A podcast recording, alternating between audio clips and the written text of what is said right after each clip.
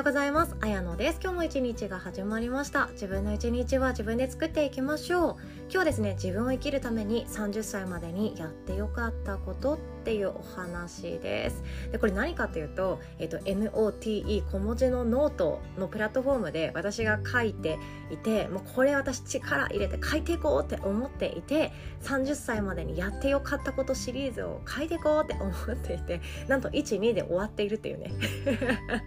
1年前に、えっと、30歳までにやってよかったこと1そして2を出した後すっかり忘れているっていう事態。さすが忘れっぽい私ですよね。12で止まっているので今日は3までを含めてご紹介させていただきたいなと考えております。とその前に1点だけお知らせをさせてください。6月25日の土曜日いよいよ大人のための人間関係の学校を開校させていただきます。でオープン記念の特別価格でご招待させていただいておりまして、えっと、ただ学ぶってよりかは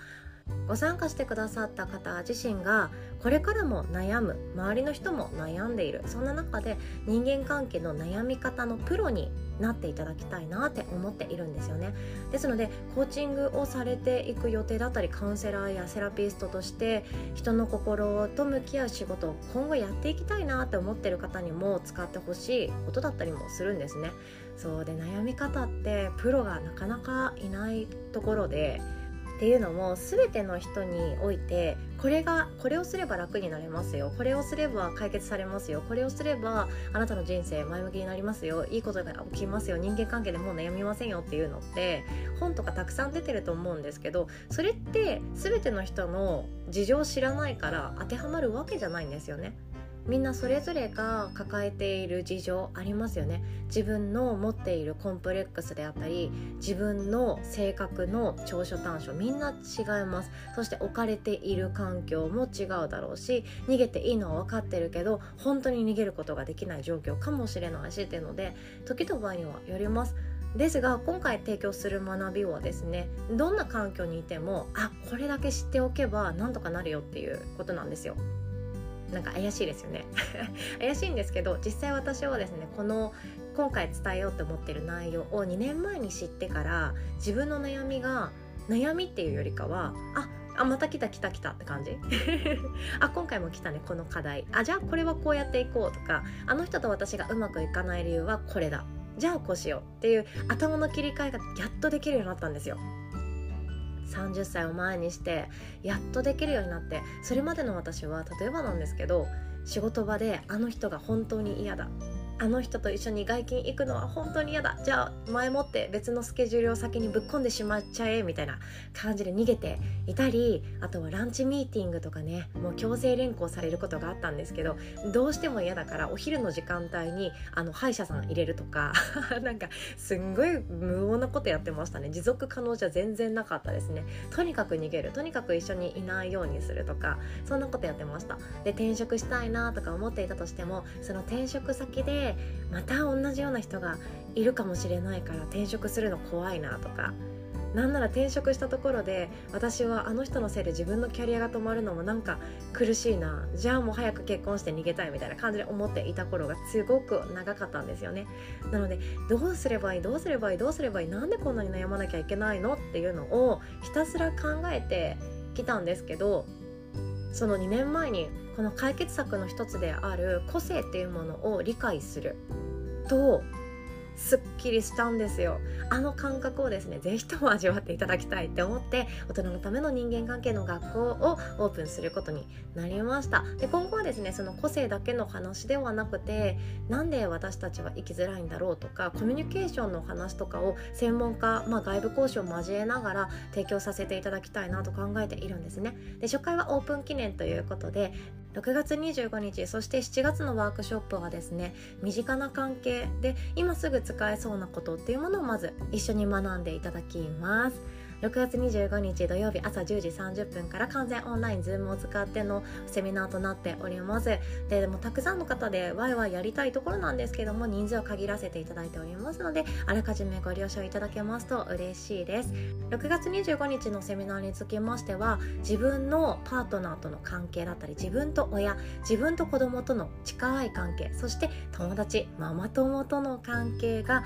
なんかしっくりこないなとか悩んでばかりいるなという方向けのお話となっておりますので是非とも人間関係の悩み方のプロになりたいっていう方お待ちしております。詳細はヨガの日のホームページにも載っておりますので Google やサファリでヨガの日と検索してチェックしていただけますと嬉しいです。ということで今日の本題いきましょう。30歳までにやってよかったことということで私のノートがありますので NOTE ですね。そこにですね書いているんですよ。1年前に。もうズボラバレバレなんですけど。1つ目がですね人間関係の整理整頓ですね。で2つ目は比べない幸せを知る。でそして3つ目はって書こうとして下書きの記事で止まってるんですよ。で も本当恥ずかしいんですけどで3つ目何を書こうとしていたかっていうことなんですけどで私が伝えたかった3つ目これから記載していきますね。3つ目はですね好きなことをする時間を増やすです。30歳までにやってよかったこと好きなことをする時間を増やせ。なんなら好きなことっていうものが仕事になったらいいよねっていうお話なんですよね。でこれってほんと綺麗事に思われるしいろんな人が言ってるじゃんみたいな。好きを仕事にするのはかっこいいとか好きを仕事にするって幸せだって言ってるけど好きが何かもわかんないしそんで仕事につなげるっていうのもちょっと不安だし仕事にしたら仕事にしたらその好きだったものが好きじゃなくなるんじゃないかという不安を持っていたりする人もいますよね。でそんな中で私私は好きを仕事にするとまでは言ってないけれども好きなことをする時間を増やすっていうことを30歳までにやってよかったなって思ったんですよね。っていうのもまず1つ目の人間関係の整理整頓の中で私は伝えているのがその何でしょうね自分が自分らしくいるために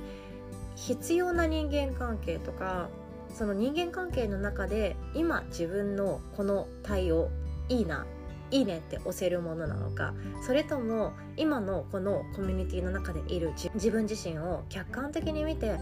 ちょっと嫌だな私って思う瞬間いっぱいあると思うんですよねいろんな一面があると思うんですけどこの人間関係の整理整頓っていうものが30歳までにやってもいいんだに気づけるところがまず第一歩って思っています。っていうのもなんか人間関係ってそのそれまでですよ、まあ、大学生はさておきなんですけど高校ぐらいまでって、まあ、みんなと仲良くしようよとかクラスのみんなで一致団結しようよとかなんかみんなで頑張ろうみんなでみたいな感じだったと思うんですよね。で女の子だったら仲良しグループみたいなのがあってみんなで何かしようみたいな。みんなでお弁当食べよう。みんなで何か作り上げよう。みんなで旅行行こうみたいなのがもちろん楽しかったんですよ。私もそういう友達いたので楽しかったんですけどそれが大人になってくるとちょっと苦しいって思ったんですよね。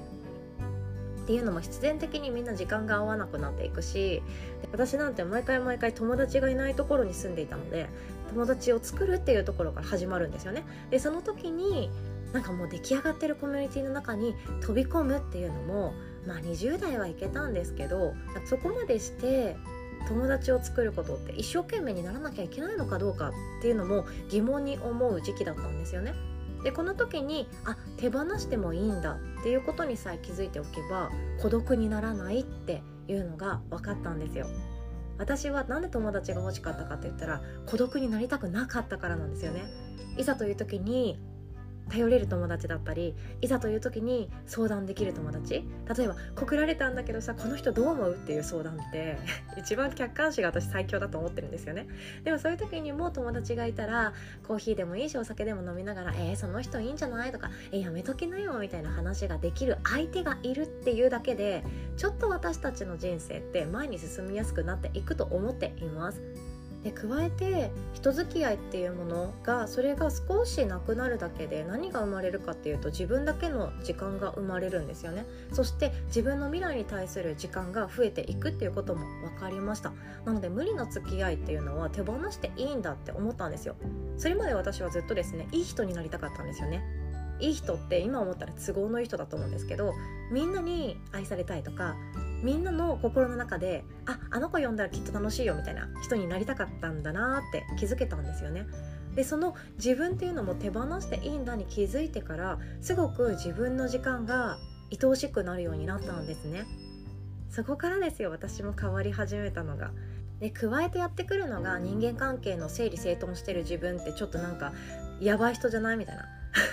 罪悪感にあると思うんですよね。でもそんな大きなことしなくってよくって例えば私はもう友達消すんだこのこっからここまでの友達は全部いらないんだと思って LINE のアカウント全部消すとかメールアドレス消すとか連絡連絡先の何ていうかリストを全部消すとかそんなことしなくて全然いいし今日からあなたはもう私の中で友達じゃありませんって思ってすれ違ったくせに挨拶しないとかそんなの変ですよね。でそんなことやらなくてよくって手だし付き合っちゃいけない人、まあ、付き合わない方がいいよねっていういわゆる悪口しか言わない人とか陰口しか言えない人とか自分の利益しか追求していない人っていうのは一刻も早く私は逃げた方がいいとは思うんですけれどもそうじゃなくってただ単に私はそこまでこの人と関わっていたくないなっていうぼんやりとしたものであれば何をするか何をしたら楽かっていうのはですねそれよりも付き合い人との関係を濃くするっていう解決策があります。こうするとですね人間関係の整理整頓全然罪悪感ないですよ。で何でしたっけ？えーと、150人ぐらいしか私たちって顔と名前とその人との関係って覚えていられないそうでなので昔の仲良しさんだったとしても小学校の時に、まあ、ほとんど話したことがない友達の顔はなんとなく出てきてももう多分名前とか何が好きだったかとかって思い出せないと思うんですよね。これって当たり前のことだそうです。私たちはどんどんどんどん人の顔と,、えー、と名前と性格とかその人が何者であるかっていうことがどんどんどんどん新しい人が増えれば増えるほど容量オーバーしてしまうので薄い記憶っていうのはどんどん消えていく。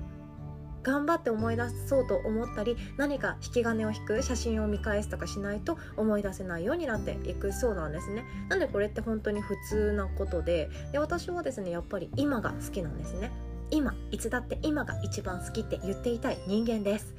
ちょっと青臭く感じられるかもしれませんけどいつだって今の自分が一番好きなんですよ。本当に。なので、えーと、申し訳ないんですけれどもその大学生の頃とか社会人時代で仲良かった人ってほとんど今連絡してないんですよね。連絡先知ってるかもしれないけど連絡していないんですよね。っていうのも今関わっている人との関係が一番濃いからなんですよ。逆に言うと今一番付き合い人たちと関わっているかどうか。同じように成長したいと思っている人なのであれば同じように成長したいと思っている人たちが周りにいるかどうかってすごい大きくって関わりたい人とどっぷり関わっているから今の自分が好きになれるんじゃないかって思っていたりもするんですよね。なので整理整頓ってそんなに罪悪感持たなくていいんですよ。自分が付き合いたい人との濃さを濃くしていくだけで OK です。そして2つ目は比べない幸せを知るっていう話をしております。これまたゆっくりノートで見返してください。私の中でですね周りの友達とステータスをよく比べていましたね。あの子は彼氏がいる。私は彼氏がいない。あの子はもう結婚している。私は大学生。あの子は仕事が楽しそう。私は仕事してるけどなんだか辛いとか。いろんなステータスを比べてきたりとか。あとはですね社会世間っていう目に見えない実態ですよね。その実態っていうものに自分の幸せの価値観を押し付けられて押しつぶされて押し固めにされてきたような気がしていたんですよ。目に見えないものに対して私たちってすごい恐怖を抱いたり勝手に私なんてそんな価値ないみたいな感じで架空の物体に対して恐れていることっていっぱいあると思うんですけどそれがすごく多かったなって思うのはその比べて幸せを知るっていうことだったんですよね。逆に言うと劣等感を抱くこともあればあ私はあの人よりかも仕事ができるとか私はあの人よりかもお金を稼いでるとか私はあの人よりも今幸せそうだっていう具合に誰かと比べて劣等感を抱く癖がある人って誰かと比べて優越感を感じる癖っていうのもあるんですよね。で私は本当そうでその頃の自分嫌だったんですよね。優越感を感じるってなんか嬉しいことなのかなと思って感じているけどえなんか私ってちょっと残念な人間なんじゃないと思ってまた自己嫌悪に陥るみたいな もうそんなねトンネルの出口がないことをぐるぐるぐるぐるやっていたなって思います。そして今日3つ目好きなことをする時間を増やすっていうことなんですね。でなんていうか、まあ、就職活動がすごい大きかったなって思うんですけど仕事選びの時に仕事って何であるかとかお金って何で稼げるかっていうのを私のキャリアの先生たちはよく教えてくれてたんですよね。仕事っていうのは誰か人のためになるようなものが生み出されていてその対価としてお金が支払われるから経済ってできてるんだよみたいな話を確かどこかで聞いたんですよね。で経済学ってすごい面白くってあの経済ってどんどんどんどんどん世界規模で増えていくっていうのはもうそれなんですよ。お金が増えていくってなんか私よく分かんなかったんですけどこの前両学長がすごい分かりやすい例えを言ってたんですよねあのリベラルアーツ大学の両学長が分かりやすい例えをしていてこの世界に2人の人間がいますとで1人の人は大工さんで、えっと、どんな家でも作れますと。でもう1人の人が5000万円の資金を持っていますと。でその5000万円の資金を元手にその大工さんに5000万円の家を作ってくださいと頼みました。でそして完成しました。でありがとうみたいな感じのやり取りでお金が動きました。じゃあこの世界に今お金はいくらあるかっていう問いなんですよ。チクタクチクタクっていきたいんですけどこの世界に今お金はいくらあるかっていうと実は1億円なんですよね。5000万円っていうお金は大工さんのところに移動したけれどもその5000万円の価値がある家が建っている。その5000万円の資産ですよね。それをその人が持っているっていう状況になっていくので経済ってどんどんどんどん大きくなっていくんですよ。これなんか不思議な感覚になりますよね。でそれを確か私は就職活動の手前でなんか同じようなこと聞いたんですよだから人のためになるようなことを考えなさいとか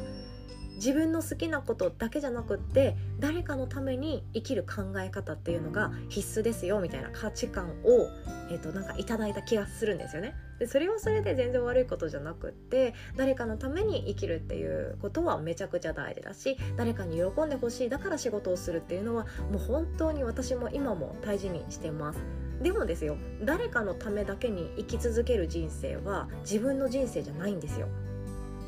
まあ、もちろんそれがやりたくてそれがなくなってしまったら私は呼吸もできませんっていう方もいるかもしれないんですけどでも自分のための時間も作っていいんだっていうことに気づいておくってすごい大事だなって思いました。だって誰かのためとか他人を優先し続けた人って自分の時間がないんですよ。お母さん業とかされてる方そうですよね。子供が手かかるからとか子供の面倒自分で見たいからとかで子供が世話が焼けてみたいなで子供と一緒に遊びたいしみたいな。誰かに預けて自分で美容院行くなんてめちゃくちゃもう罪悪感すぎるみたいな感じ私も一時期あったんですけどまあ一緒に手放されていきましたね私の場合。それは。子供を預けてまでヨガの資格取るのなんてどうなんだみたいな感じで言われたこともあったんですけどいやいやいやいや違うよみたいな。私も私の好きなをしていい。だから子供にその背中を見せることができて大人って楽しいんだよっていうのを物語ることができるじゃないかって私は今だったらはっきりと言えます。でもその頃はえそうなのかな？みたいな。私ってダメなお母さんなのかな？みたいな。子供を預けてまで自分が好きな学びをするって私私ってダメなお母さんなのかな？みたいな。しかも子ども園も2語学って言ってあの保育園児として幼稚園に入れることができるんですよね。でそれをとしていた私だったんですけれども何ていうかまあ周りのママたちは特別やっぱり忙しかったんですよね。場所が神奈川県っていうのもあってもう保育園なんて30人待ちみたいな。普通にもうね1歳児すごかったですよね。そういうのがあったからあ私はもう1歳2歳は無理なんだって思ってました。だってね自由業だし 好きな仕事だし家で働いてるしあ私無理なんだと思って諦めていたんですよね。でも子供園に入る時になんとか入れるかもしれないという希望が持ててきてその時にあやっぱり私は幼稚園ママとしてギリギリ入れれるような人間でもあるけどやっぱり自分の仕事の時間を今増やしておきたいなとか好きなことを思い切りできる時間がやっぱり欲しいなって思って子ども園枠で申請したんですよね。本当一世一代の大チャンスだったのでなんとかその枠を勝ち取ってギリギリ滑り込みで入れることが決定したんですよ。でも周りを見てみるとなんていうかフルタイムのママさんとか看護師やってますとかあとあとは保育士やってますとかみんなもうなんか朝8時から夕方18時までなんていうか子供預けっぱなしみたいな方が多くってそんな中で私ねあのいていいのかな？みたいな。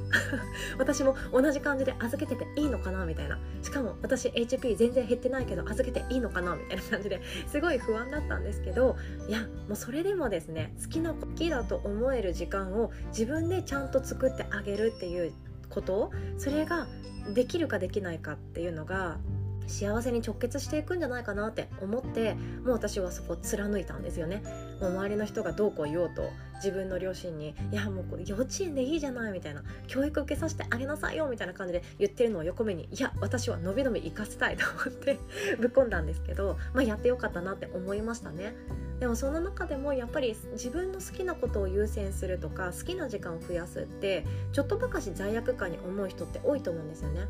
私がこれをやりたいだけ私がただこれを好きなだけっていうのそれを貫いていいのかなっていう不安もあるだろうし自分の仕事の時間さえもなんかもったいなく思えてきて好きなことで仕事していきたいっていうのが少しなんかそれって甘っちょろいんじゃないって思われることがあるかもしれないですよね。周りの人が特別ですね仕事って厳しいものだとか仕事ってもうそんな可愛らしいものじゃないよとかもっと全力で立ち向かえよとかそんな感じで体育会系で思っている方がいらっしゃればですねなおさら安きを仕事にして楽しく生きたいって思っている人からするとえ私って甘っちょろいのかしら？みたいなね私の考えってこれダメなのかな？って思うかもしれないですけど私は声を大にして言いたいですね。30歳までに気づいておいた方がいいと思いました。好きなことをする時間って1日の中で何分取れてるか。これ多分数えたことないと思うんですよね。お父さんお母さんとかで本当に忙しい人だったらもう夜のテレビ見てる時間だけっていう人もいると思うんですよ。うちの両親がそうでしたね。夜の8時ぐらいから10時ぐらいまでのテレビ番組をぼーっと見ながら家事を終えていく。あの時間がまあ一日の中で幸せな時間だよねって言っていたんですよね。いやそれも分かりますよ。あの時間ってめっちゃ面白いやんテレビって思うので私も納得なんですけど。でもそうじゃなくって日中お日様が輝いていて気持ちいい日。その日に外に出て何かをしたいって思ったらそれができるかどうかとかあとは自分がやってみたいこと面白いなと思ってもっと学びたいって思ったことを学びに行ける環境を自分で作っているかどうかこれって本当に満足度が違ってくると思うんですよね。私たち、自分の好きだけを優先しすぎると家庭も家庭も多分崩壊していくと思います。交友関係とかも崩壊していくと思います。それだけだとですよ。だってえー、じゃああやのちゃん一日ずっとぐうたらしてんじゃんみたいな。筋膜リリースローラーにコロコロしながらずっとスマホいじってんじゃんと思ったらえ多分子供にまず愛想尽くされてえママ遊んでくれないずっとスマホ見てる。しかも筋膜リリースローラーに乗りながらなんちゃって体動かしてるつもりになってるみたいな感じで多分思われてえママのこと嫌みたいな感じになっていくんでしょうなとは想像できるんですけどそうじゃなくって自分の好きだって思えることを意識してそれを選べているかどうか。どこまで自分の思っていることを自分で選べているかどうか。これって人生トータルすごい大切だと思っています。会社にいる間はですねまあその私はこれがいいと思うって言っても周りの意見とかをもみながら一番いい選択をチームでやっていくと思うんですけど個人それ以外のプライベートですよ。自分の自由度100%のところで今日は寝ていたい。今日はここに行ってみたい。今日はこれを食べてみたい。今日は先に洗い物じゃなくてこっちをやりたいとか。いろんなその自分がこっちだって思えることを選ぶ。その権利とか持っているし私たちは自分の人生を幸せにする義務も持っていると思うんですけどそれをしていいんだってことに30歳までに気づいておくと30歳からの働き方って全然違うと思うんですよね。会社員としてお仕事をするのが楽しい人チームでやっていくのが面白い人はもうそれが本当に一番いいって思うでしょうし私みたいにコミュニケーション能力がありそうで全然ない人にとっては個人で何這いつくばってでも泥臭く生きていくのが合う人もいるでしょうしっていう具合ですよね。30歳までにいろんなものが手放せていけるといいんじゃないかなって思います。ということで30歳までにやってよかったこと。1人間関係の整理整頓。2つ目比べない幸せを知る。3つ目自分が好きって思える時間を増やしていこうというお話でございました。で久々にノートもですね更新しましたのでよかったらチェックしてください。ということで素敵な一日をお過ごしください。おしまい。